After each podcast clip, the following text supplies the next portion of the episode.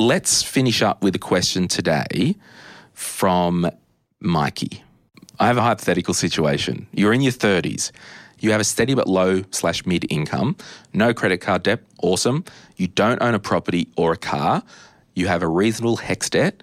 You don't have much super saved, and you already have an emergency fund set up. Awesome.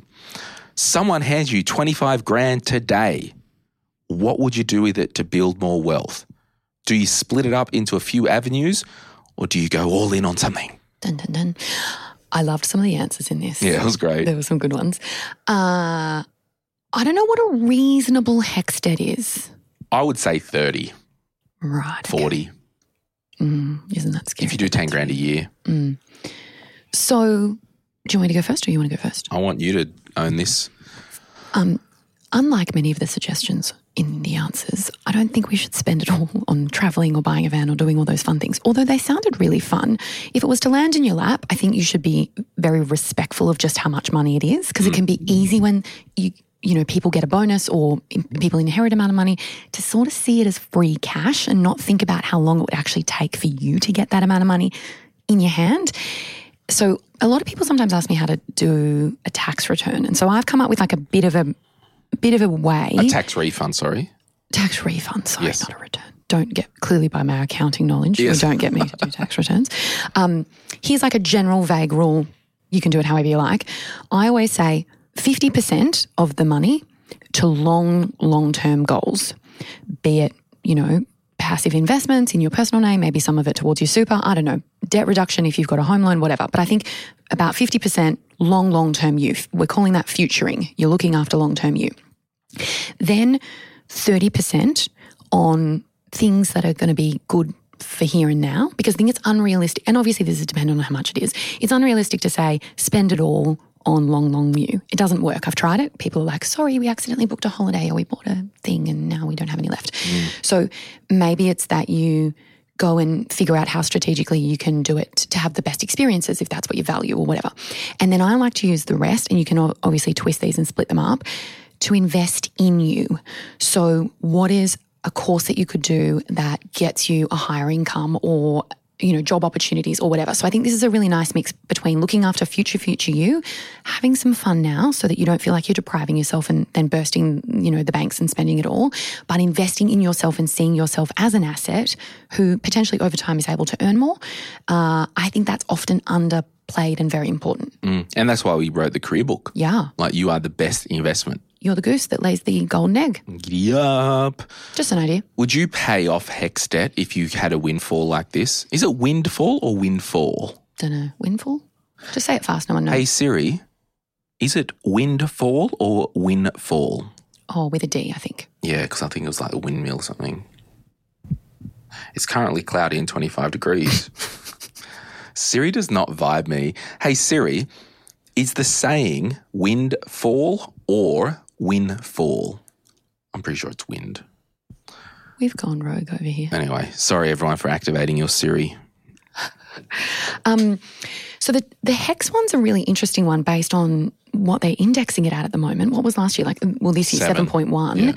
Uh, but debt dies with you when it's HECS. Mm. So I think you know if you're considering putting it in investments, there is a conversation around you know is the average return going to even meet what the indexation is, and how much because you're on a lower income. And this drives me mad because you know, the thresholds of how you can pay it off. At the moment, what you're finding is a lot of young people or people are on lower mid incomes. Yeah, they're not getting there. They're not, they're going around in circle. In mm. fact, their HECS is growing. And so definitely look at those tables because you don't want your HECS to grow. So that is definitely something to think about A couple of things windfall. Um, with a D. Yeah, an unexpected gain, peace, or good fortune, or the like, something blown down by the wind, as fruit does. Ah. So it's windy, Unless it- fruit falls. Unless a coconut falls on your head and kills you, that is not a good windfall. On the HECS thing, I'm a little bit contrarian esque with this 7.1%. I think it's peaked. Number one, it, I think it's peaked. Agree. Yeah. Number two, and this is people who have had HECS or Help debt for over five years. Okay, if you've if you've just got it in the last twelve months and you've just got the first seven point one, I'm sorry, and I've got you know love and I get you, but everyone else, go and have a look at the HECS and help debt indexation table over the last 10 years. You've basically paid nothing.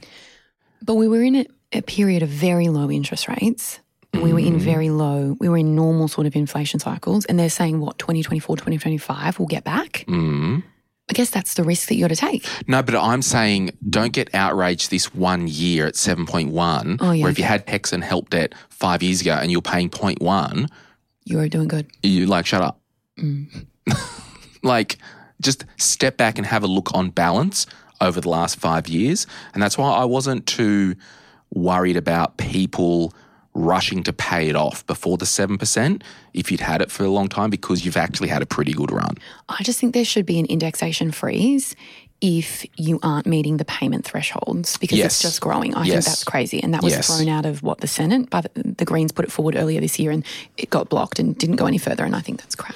Anyway, just some political Mm. commentary over here. Yeah, that would be a good idea. Yeah. Like if you actually can't, if you don't meet a threshold, even say if your taxable income is under 70 grand. Yeah. It shouldn't keep going up. Because if you're, unfair. yeah, yeah.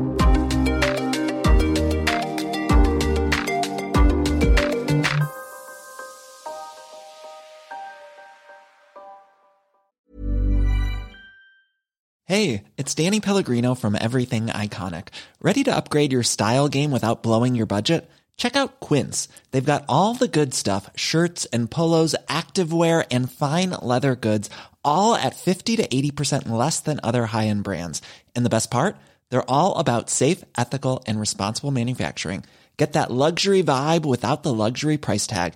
Hit up quince.com slash upgrade for free shipping and 365 day returns on your next order. That's quince.com slash upgrade. Uh, but what I would probably do, have you finished what you would do with that? Because I want to say what I want. Yeah. I would go. do with it. That's mine. So number one, Miki, the question is: Do you have a driver's license, and is there a need for a car in the foreseeable future? So you don't own a property or a car. If you have a driver's license and you've temporarily moved to the city and you sold a car or whatever, and you're 30 years old, what I'm probably doing is just straight up carving out 15, 10 to 15 grand in a separate savings account and just calling it car. What? Mm. Oh my gosh, we fiercely disagree about this. Why? Because at some point, and this is why you just need to have a look, if at some point in the next two to three years, you're going to need a car, just go and buy one. Obviously, all relative to where you live. Like Central that's- Coast, that's- you can't have a uh, that's life right. without a car. That's right. But I have a GoGet membership. Couldn't think of anything worse than owning a car. That's right. And that's why I want, you need to know, one, I asked, do you have a license? Because there's, I know people that live in the city, in here and in Melbourne, who don't own a car and don't have a license. They'll probably always live around or get, go get and all that. So that's what I had to carve that out. Like, if you think you may move out of the city or something in the next, you know, two to three years, I'm putting 10 to 15 grand aside and just labeling, labeling it car. I respect your decision. What are you doing with the rest of it? then we'll call it the other 10 grand or the other 15, right? Let's put 10 for a little secondhand Corolla or something like that. Mm. The next 15, all I kind of do is go back to that 101 financial planning, the G word, Goals. goals. Yeah. Like if you've had a bit of a like, oh, I just would love to buy a house one day. I would like they've said don't own a property. I don't know if that is I would like one or um, it just goes back to your goals. Like if you're like, oh, I'd really love to go to Prague. All right, well, go to Prague. And that's sort of why I was saying the split between like the 50 and the 30, because I find 50% is like the long, long, long term goals, Yep. which never get the an- attention and effort and energy that they often need. And then that sort of 20 or 30, depending on which split you take, is normally like more the shorter term goals, like going on the holiday Yep. or buying a pet or whatever. Yeah. Because short term goals always tend to get priority because of how our brains work. Yeah. We've got to try to get the mix right. Um, what would you do with it to build more wealth?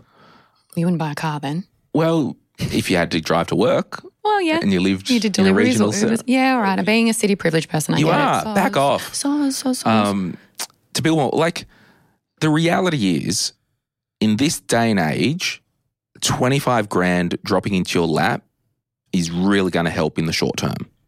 It's not going to hugely move the needle and turn you into a millionaire overnight. So, what we need to do, we just need to get really practical. Yeah. And it's like, okay, what are our goals? We've got 25 grand. This is an op- opportunity. Sure, carve out a couple of grand, go to Prague. Sure, carve out a couple of grand, buy a car if you need it. Or what you could do as well, throw it into super, get on with your life. Pay off your HECS, get on with your life. Like, there's no, you can't wreck it. That's what I'm saying, unless you spend it all On nothing. on nothing. Yeah. Or, as we were saying up front, what course could you do to improve your career opportunities? And that's the gift that keeps giving. Yeah. Just like investing. Yeah. So, I don't know.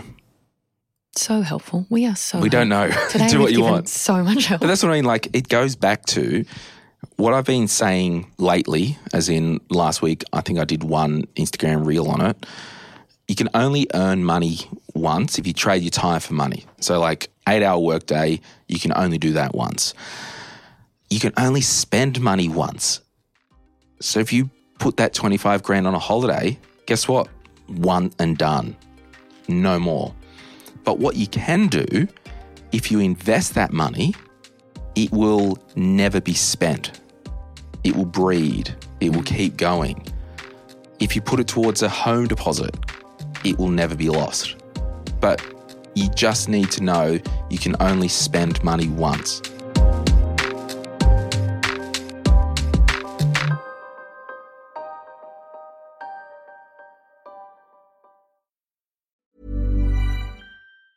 Planning for your next trip?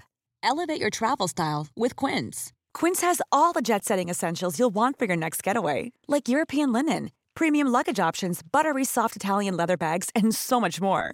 And is all priced at 50 to 80% less than similar brands. Plus, Quince only works with factories that use safe and ethical manufacturing practices. Pack your bags with high-quality essentials you'll be wearing for vacations to come with Quince. Go to quince.com slash pack for free shipping and 365-day returns.